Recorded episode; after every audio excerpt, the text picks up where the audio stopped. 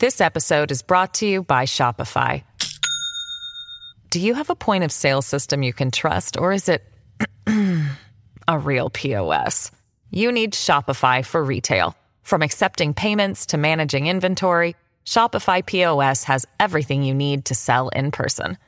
Go to shopify.com slash system, all lowercase, to take your retail business to the next level today. That's shopify.com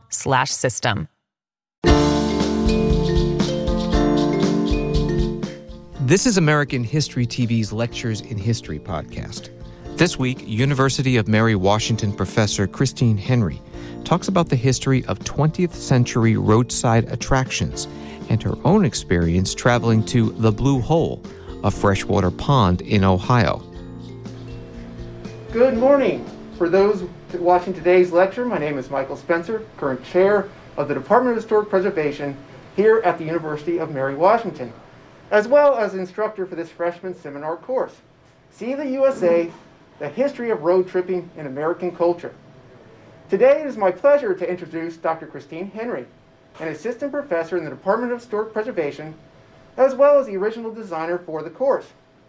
Professor Henry holds a BA from the University of William & Mary, an MArch degree from Catholic University, and both an MHP and PhD from the University of Maryland at College Park. Her research interests focus on the concept of placemaking as well as social justice issues within the discipline of historic preservation.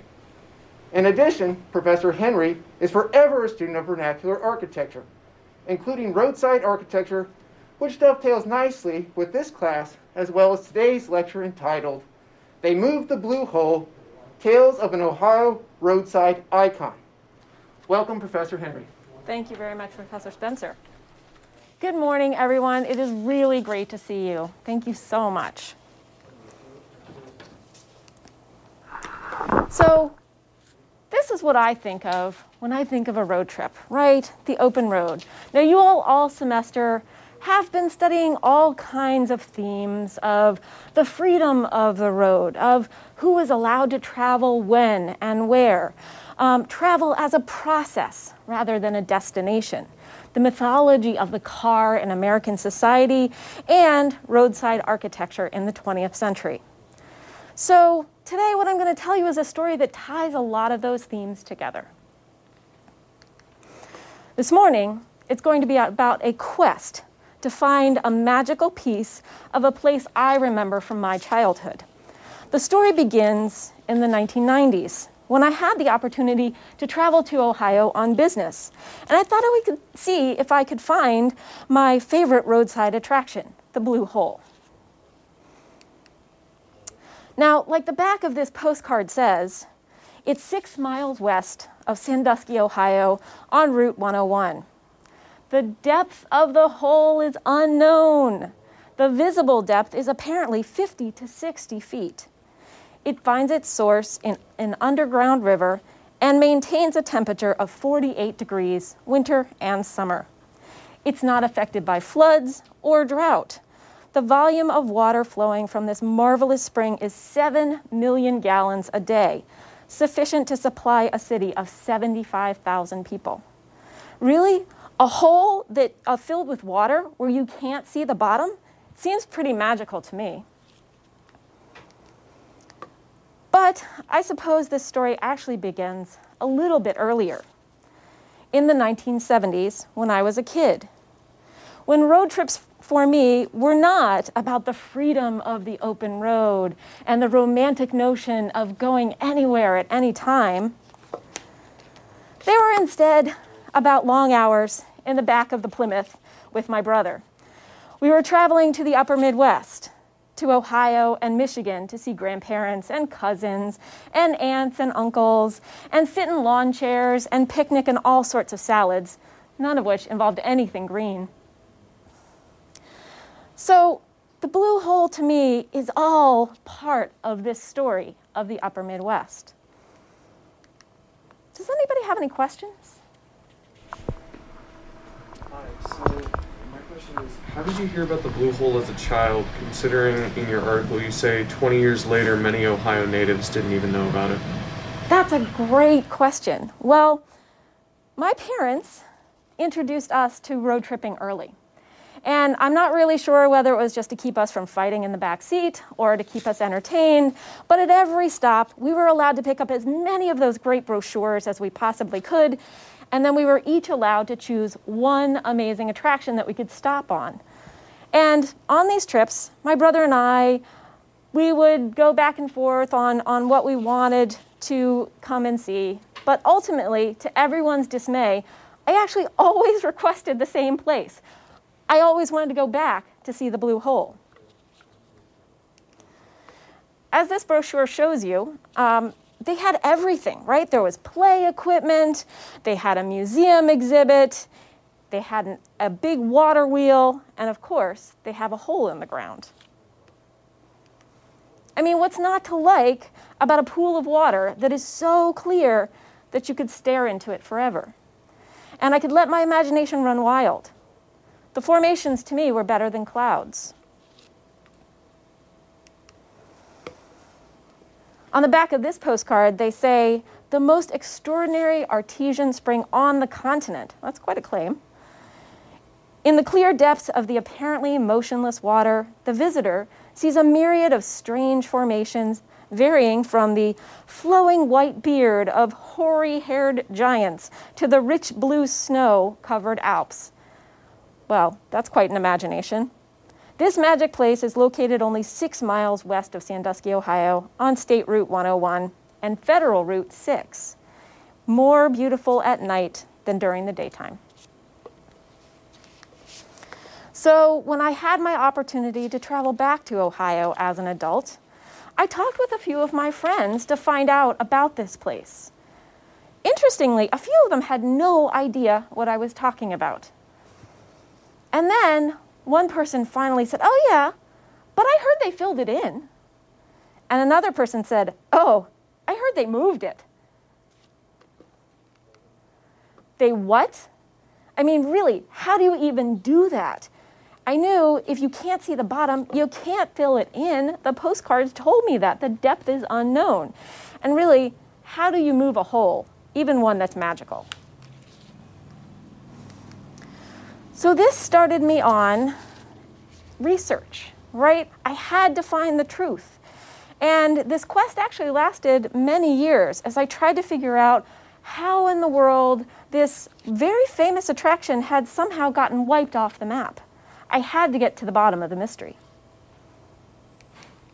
Well, the history is actually kind of interesting.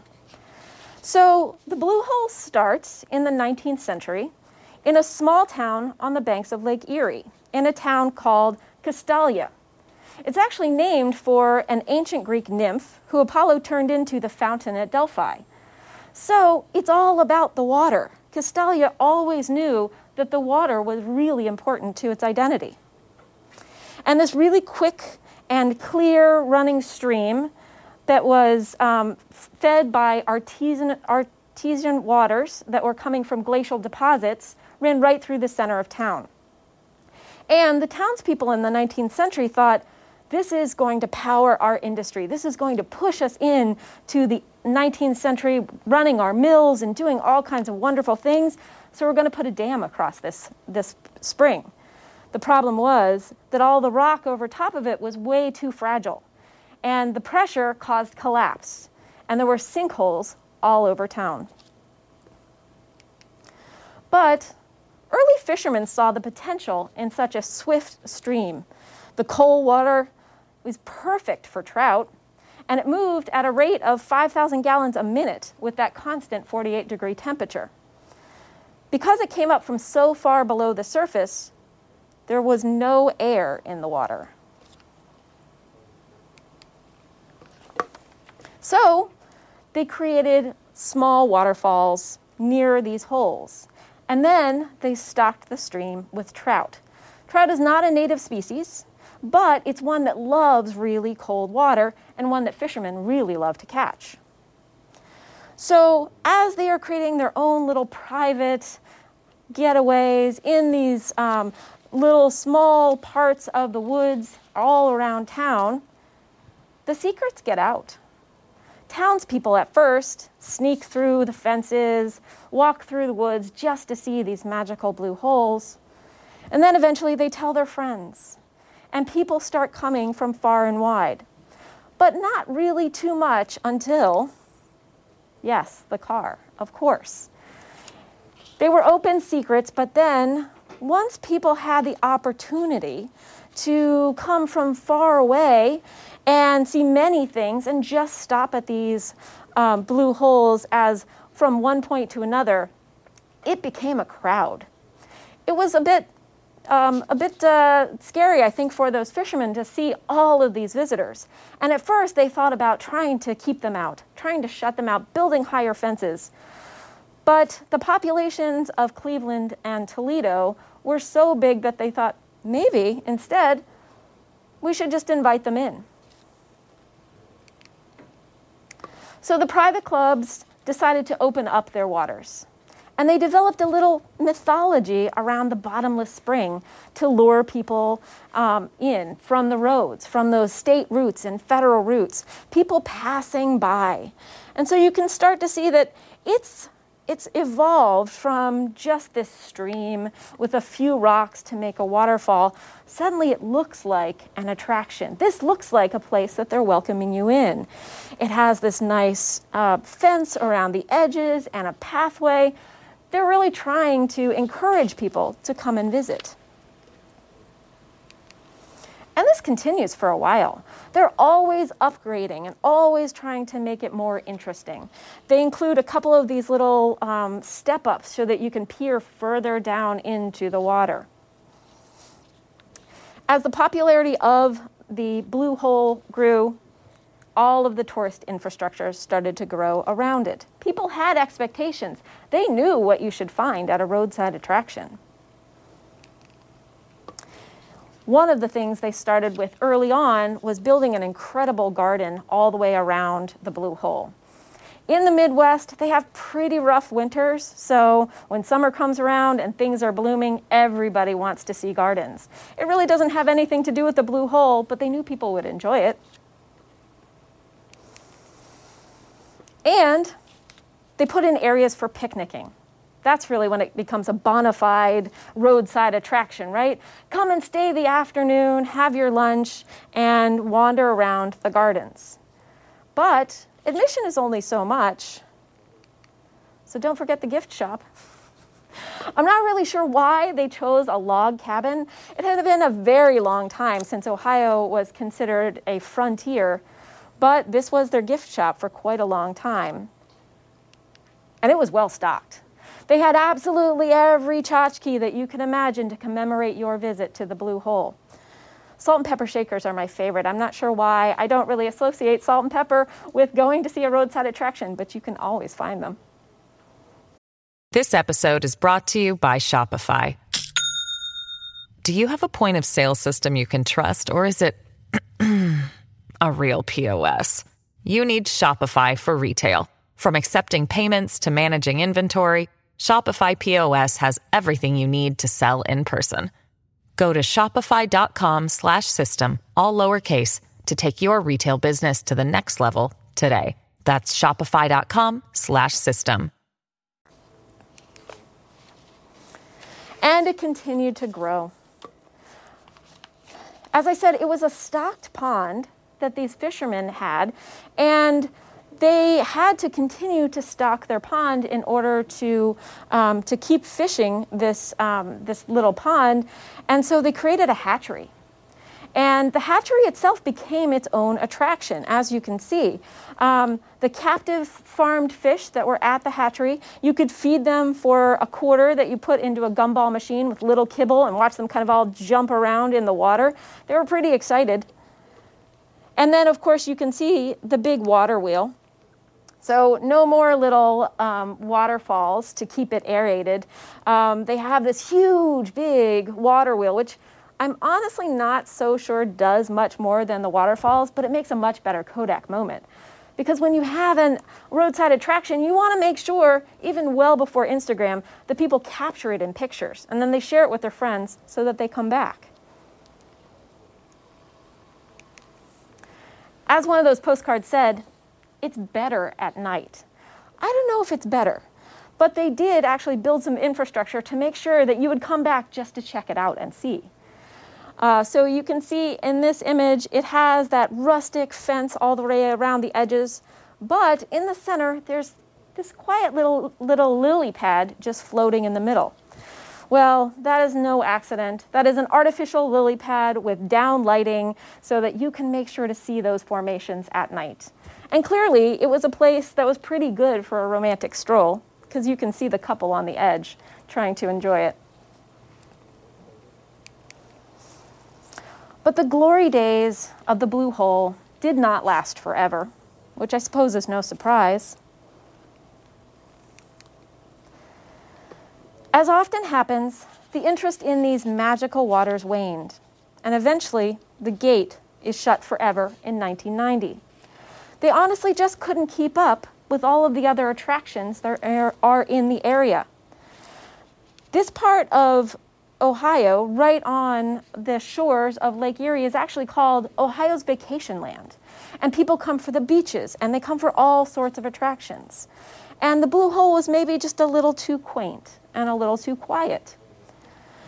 I like to show this because I think the, um, the postcards don't quite do it justice the gate that they have to enter the blue hole is actually made out of the local limestone rock that collapsed in order to make the blue hole. So it's really all together in one. It's called tufa.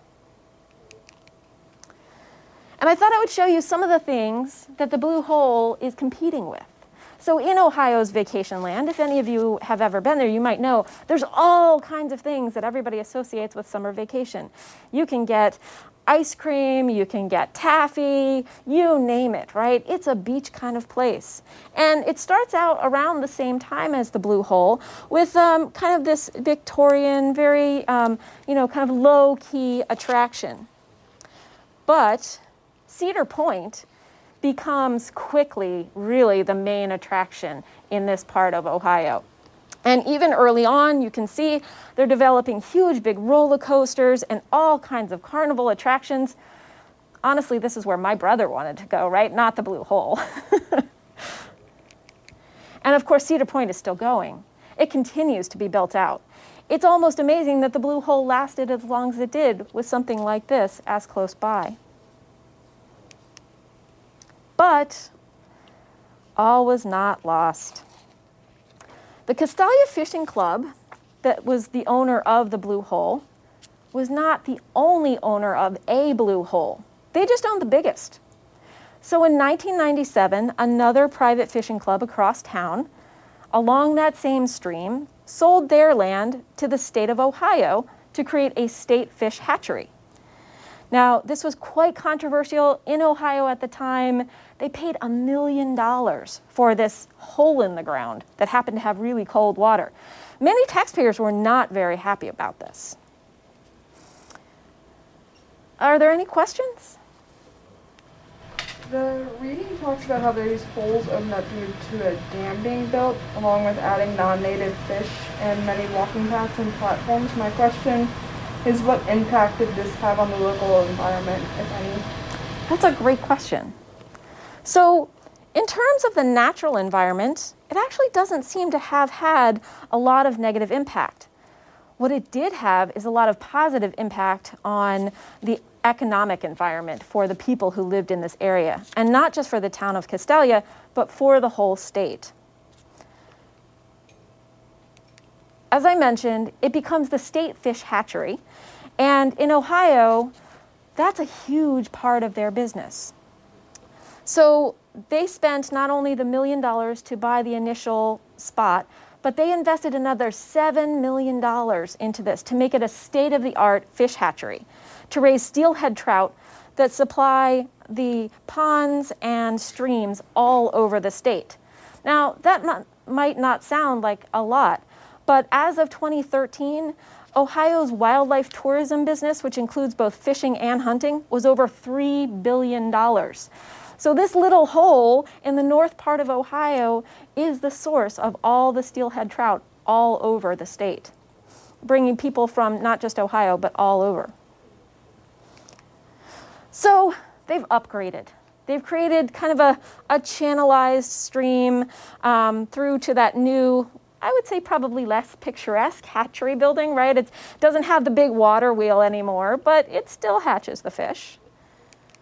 And they have the concrete runways where the small fish can become um, bigger fish before they're, they're set out to, um, to their streams and ponds.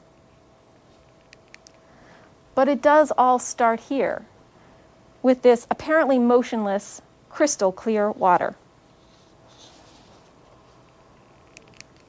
that's on view for a whole new generation to contemplate the bottomless hole and the encrusted rock formations that capture your imagination.